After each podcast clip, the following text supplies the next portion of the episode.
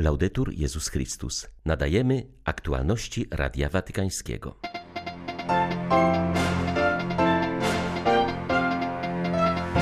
Na wojnie nie ma zwycięstwa, wszystko jest przegrane, mówił papież na audiencji środowej, przypominając o ogromie zniszczeń i ofiar, które wojna powoduje na Ukrainie.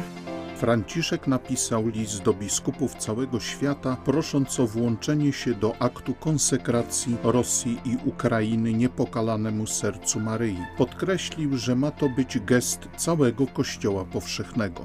Ukraina przeżywa swoją Golgotę, ale te tragiczne czasy rodzą też bohaterów, powiedział zwierzchnik ukraińskich grekokatolików, podkreślając, że w tym kraju dokonuje się swoisty cud nad Dnieprem. 23 marca witają Państwa ksiądz Krzysztof Ołdakowski i Beata Zajączkowska. Zapraszamy na serwis informacyjny. Papież apeluje o modlitwę przed piątkowym aktem poświęcenia Rosji i Ukrainy niepokalanemu sercu Maryi. Niech ten akt wyjedna światu pokój, mówił Franciszek podczas audiencji ogólnej. O modlitewne przygotowanie tego wydarzenia papież prosił w sposób szczególny Polaków. W tym roku na drodze wielkopostnej pokuty pościmy i prosimy Boga o pokój zburzony przez wojnę toczącą się na Ukrainie. W Polsce jesteście świadkami tego, przyjmując uchodźców i słuchając ich relacji. Przygotowując się do przeżycia szczególnego dnia modlitwy w uroczystość zwiastowania Pańskiego, prośmy, by Matka Boża utuliła serca naszych braci doświadczonych okrucieństwem wojny. Niech akt poświęcenia narodów jej niepokalanemu sercu wyjedna pokój dla całego świata. Z serca Wam błogosławię. Specjalna modlitwa o pokój wybrzmiała na zakończenie cotygodniowego spotkania papieża z pielgrzymami. Franciszek przypomniał o ogromie zniszczeń i ofiar, które powoduje wojna na Ukrainie. Docierają wiadomości o osobach przesiedlonych, o ludziach, którzy uciekają, o zabitych, rannych, tak wielu żołnierzach poległych po jednej i drugiej stronie. Są to wiadomości o śmierci.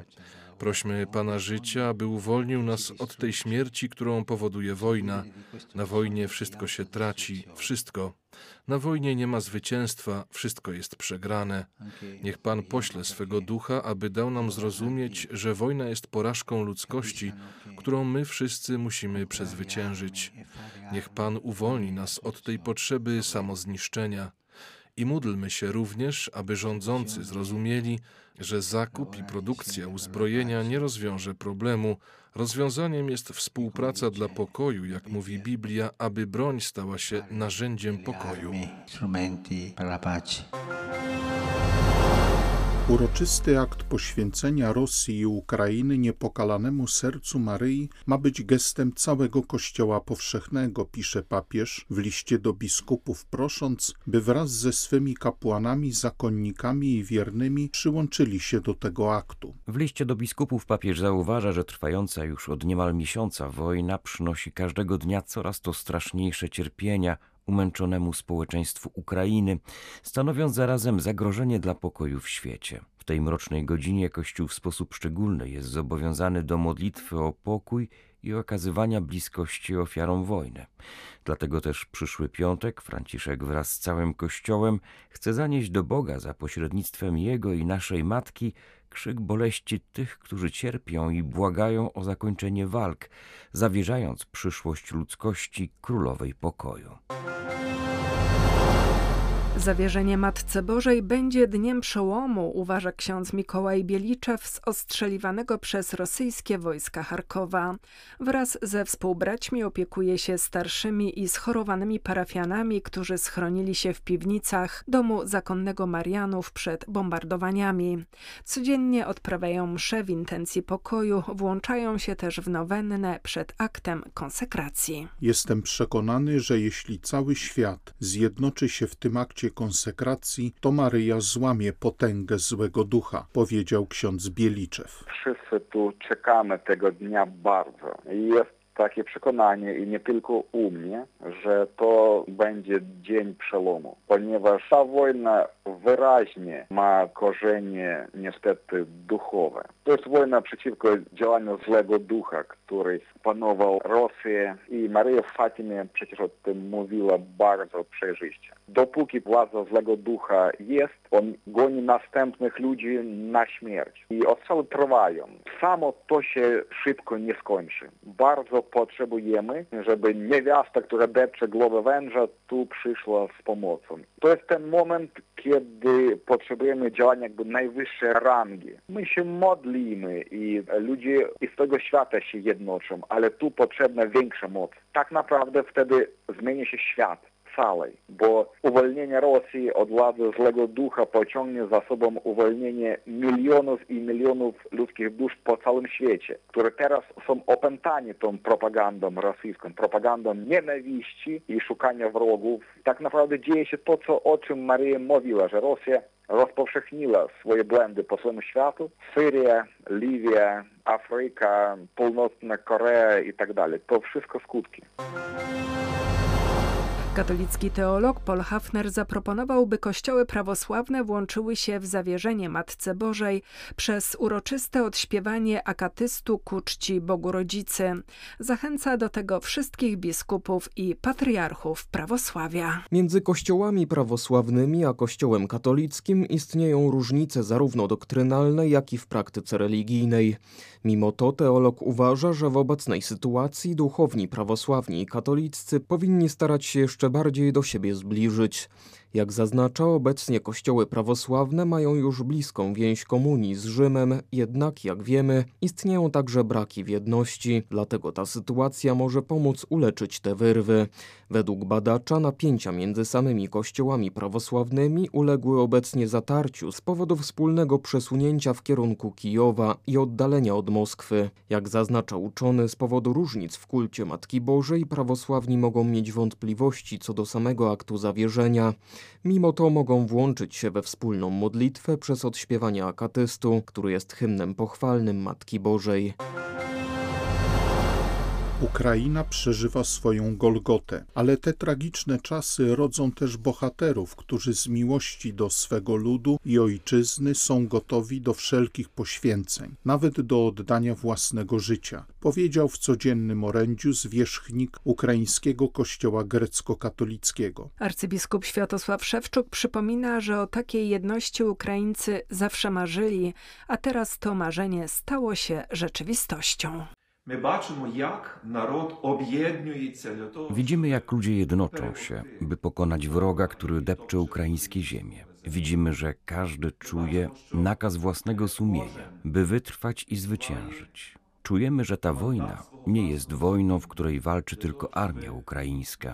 Rosyjski agresor prowadzi wojnę z narodem ukraińskim, a ta wojna nosi wszelkie znamiona ludobójstwa, eksterminacji ludności, naszego dziedzictwa kulturowego i tradycji duchowej. W tej patriotycznej wojnie cały naród ukraiński stanął w obronie swej ojczyzny. To bardzo ważne, aby każdy z nas, każdy z tych, którzy mnie słuchają, przyłączył się do tej świętej i wielkiej sprawy.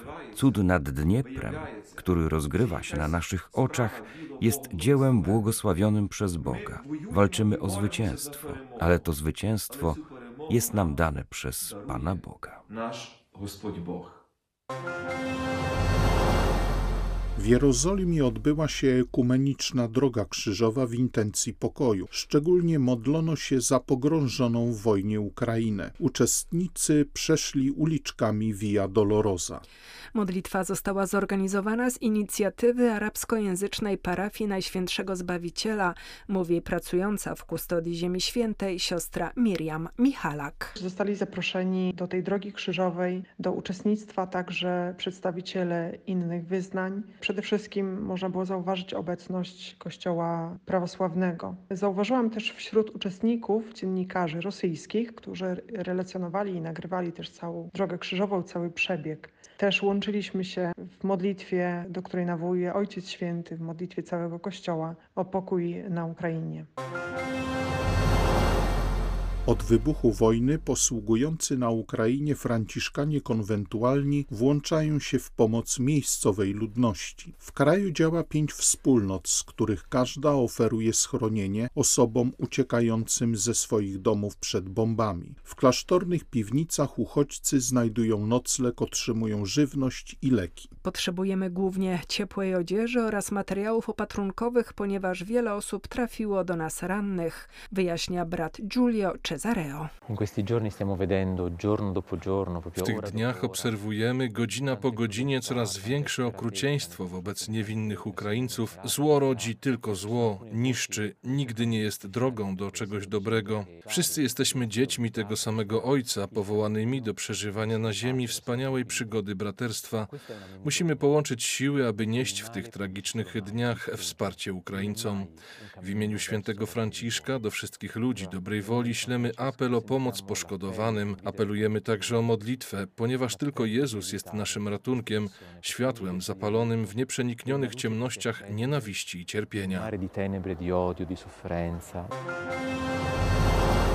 Wybuch wojny na Ukrainie zatrzymał pracę wielu wydawnictw. Zbombardowany Charków, który posiadał jedne z największych drukarni na Ukrainie, został sparaliżowany. Pomimo paraliżu wywołanego wojną, wydawcy katolicy w tym kraju nie poddają się i próbują odpowiadać na potrzeby chwili. Zwłaszcza z zagranicy, głównie z Polski, płyną prośby o literaturę religijną, książki katechetyczne oraz liturgiczne w języku ukraińskim. Otrzymujemy liczne zapytania od placówek edukacyjnych, mówi prowincjał paulistów w Polsce i na Ukrainie ksiądz Wojciech Turek. Od osób prywatnych i od samych Ukraińców, szczególnie matek i babci, czy nie dysponujemy wydawnictwami w języku ukraińskim. W obecnej sytuacji bardzo trudno jest z dnia na dzień coś wydrukować, ale staramy się sprowadzić z Ukrainy to, co jeszcze w czasach pokoju zostało tam wydrukowane i przekazywać tym, którzy o takie wydawnictwa proszą. W Lwowie działają największe na Ukrainie wydawnictwa katolickie. Książki religijne wysyłane są obecnie do różnych krajów Europy. Często wykorzystuje się w tym celu wracające z Ukrainy puste samochody, jakie przywiozły tutaj pomoc humanitarną. Pauliści drukują właśnie modlitewnik fatimski. Będzie on rozdawany bezpłatnie. Z Lwowa dla Radia Watykańskiego ksiądz Mariusz Krawiec, Paulista. Podczas trwającego kryzysu uchodźczego Caritas Polska może liczyć na wsparcie innych kościelnych instytucji charytatywnych. Podejmowana jest zatem współpraca w ramach Konfederacji Caritas Internationalis, szczególnie z Caritas Europa oraz z sekretariatem tej organizacji przy Watykanie.